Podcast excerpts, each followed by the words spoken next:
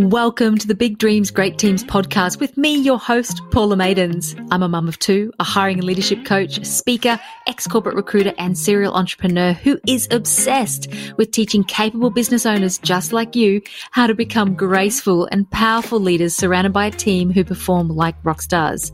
On this podcast, we'll be talking about all things people, business, and leadership because Big dreams need great teams. You simply cannot do it on your own. I'm excited to have you here. Let's dive in.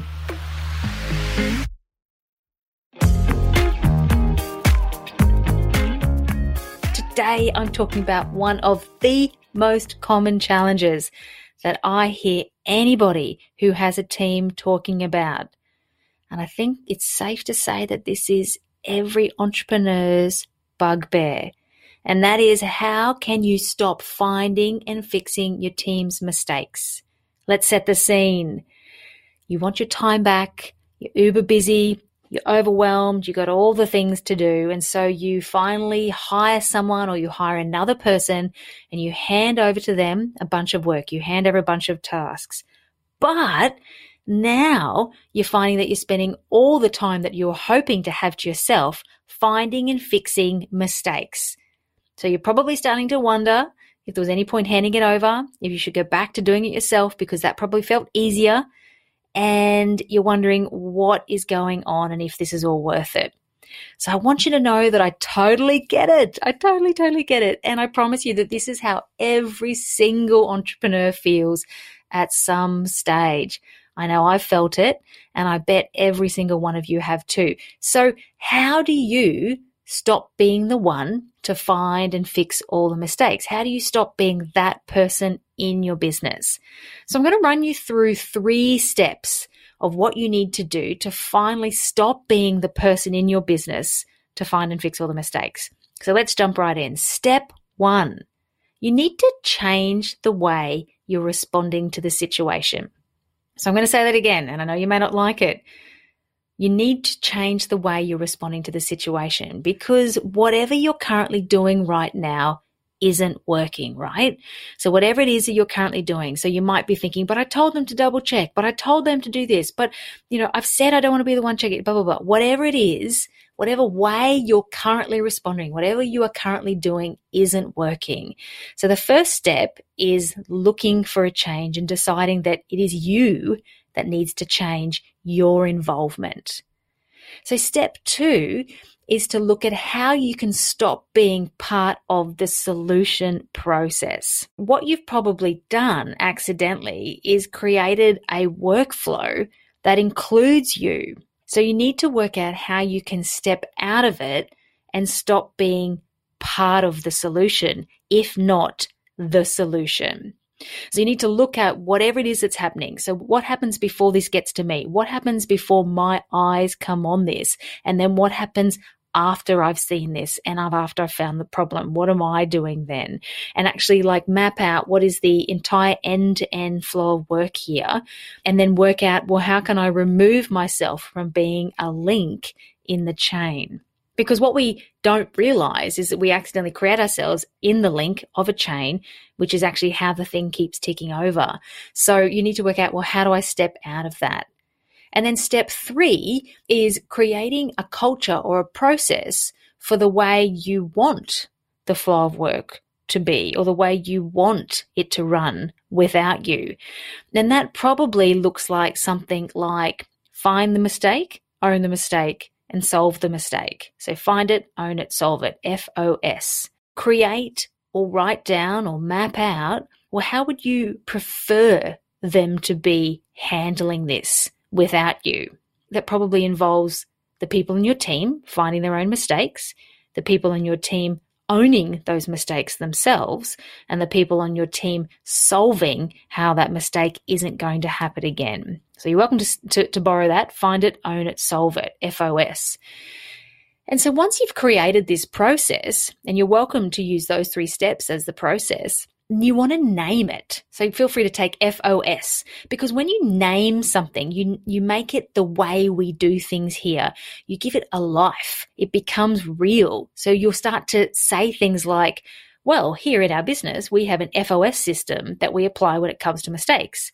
We find the mistakes, we own them, we solve them, and boom, suddenly you've got a real life process, you've got a real life way that you're teaching and telling your team that you'd like them to go about doing something, and that is finding mistakes, owning it, and solving it.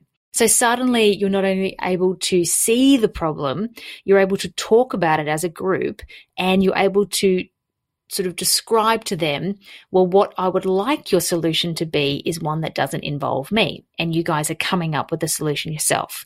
So let's take a real life example. So let's say that you have noticed that emails are going out to your database with mistakes in it.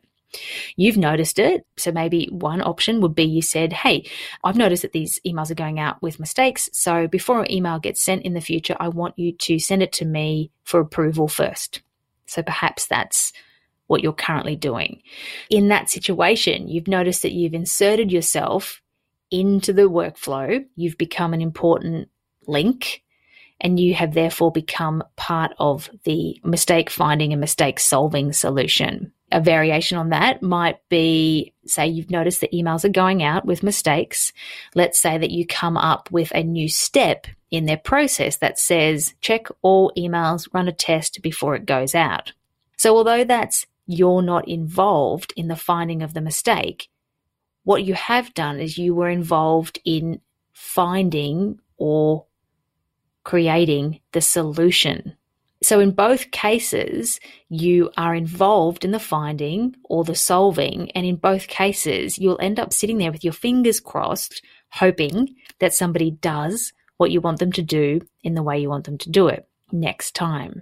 And I guess what happens when they need to send an email without you or they another problem comes up and they'll then come to you looking for you to solve it and add the new line to the checklist as to what they should do differently next time. The alternative when you have a culture where they find it, own it and solve it, the FOS cultural process for fixing mistakes would be you see the mistake, you point it out and then you ask, "Hey, who wants to own this challenge?" and you ask either the team or the person to then come up with a way of avoiding it in the future.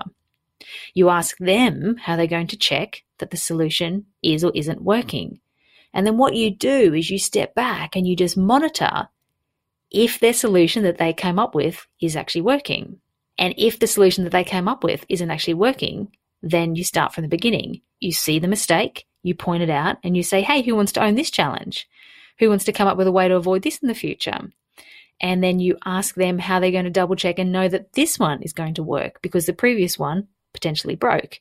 And then you monitor how that new idea is working. Boom. Suddenly, what you've created is you've created a way for them to monitor for their own mistakes, notice the mistakes, own the mistakes, and then come up with a solution for making sure the mistakes don't happen again. You're not only teaching, you're not only like fixing the mistake, but you've actually created a behavior that is self solving and your behavior for creating processes, for creating this always improving rhythm in your business. It won't be too long until you'll notice that you don't even need to be involved. You'll be just monitoring and then they'll get into this cycle of discovering, self solving, and then even, you know, suggesting solutions to you or just input and eventually implementing solutions. And you'll notice that suddenly the business is actually running without you. You'll have all this more space and you'll be able to get on with the creative or the things that you want to do. This is a great example of how what you do or don't do as a leader can hugely drive the transformation of your team from being average to being amazing and truly turning your team into great rock stars, self sufficient rock stars who work autonomously, who are capable, and who you trust because you've showed them and you've taught them the behavior that you want them to demonstrate, and you've watched them do it a few, few times, and then suddenly you totally trust that they're capable and that they've got this. You've got your time back, and suddenly you're going on holidays. So that is the way then you deal with one of those most common challenges that I see in almost every single business that I work with. So how you can stop finding and fixing your team's mistakes. I hope that that episode has been helpful. I would love to hear what you think. If you enjoyed it, please leave me a review and please let other people know by sharing it on Instagram and tagging me in. My handle is Paula Maidens Consulting And thank you so much for joining me today. Keep an eye out for the next episode where we'll continue the conversations about all things people, business, and leadership on the Big Dreams, Great Teams podcast. See you later.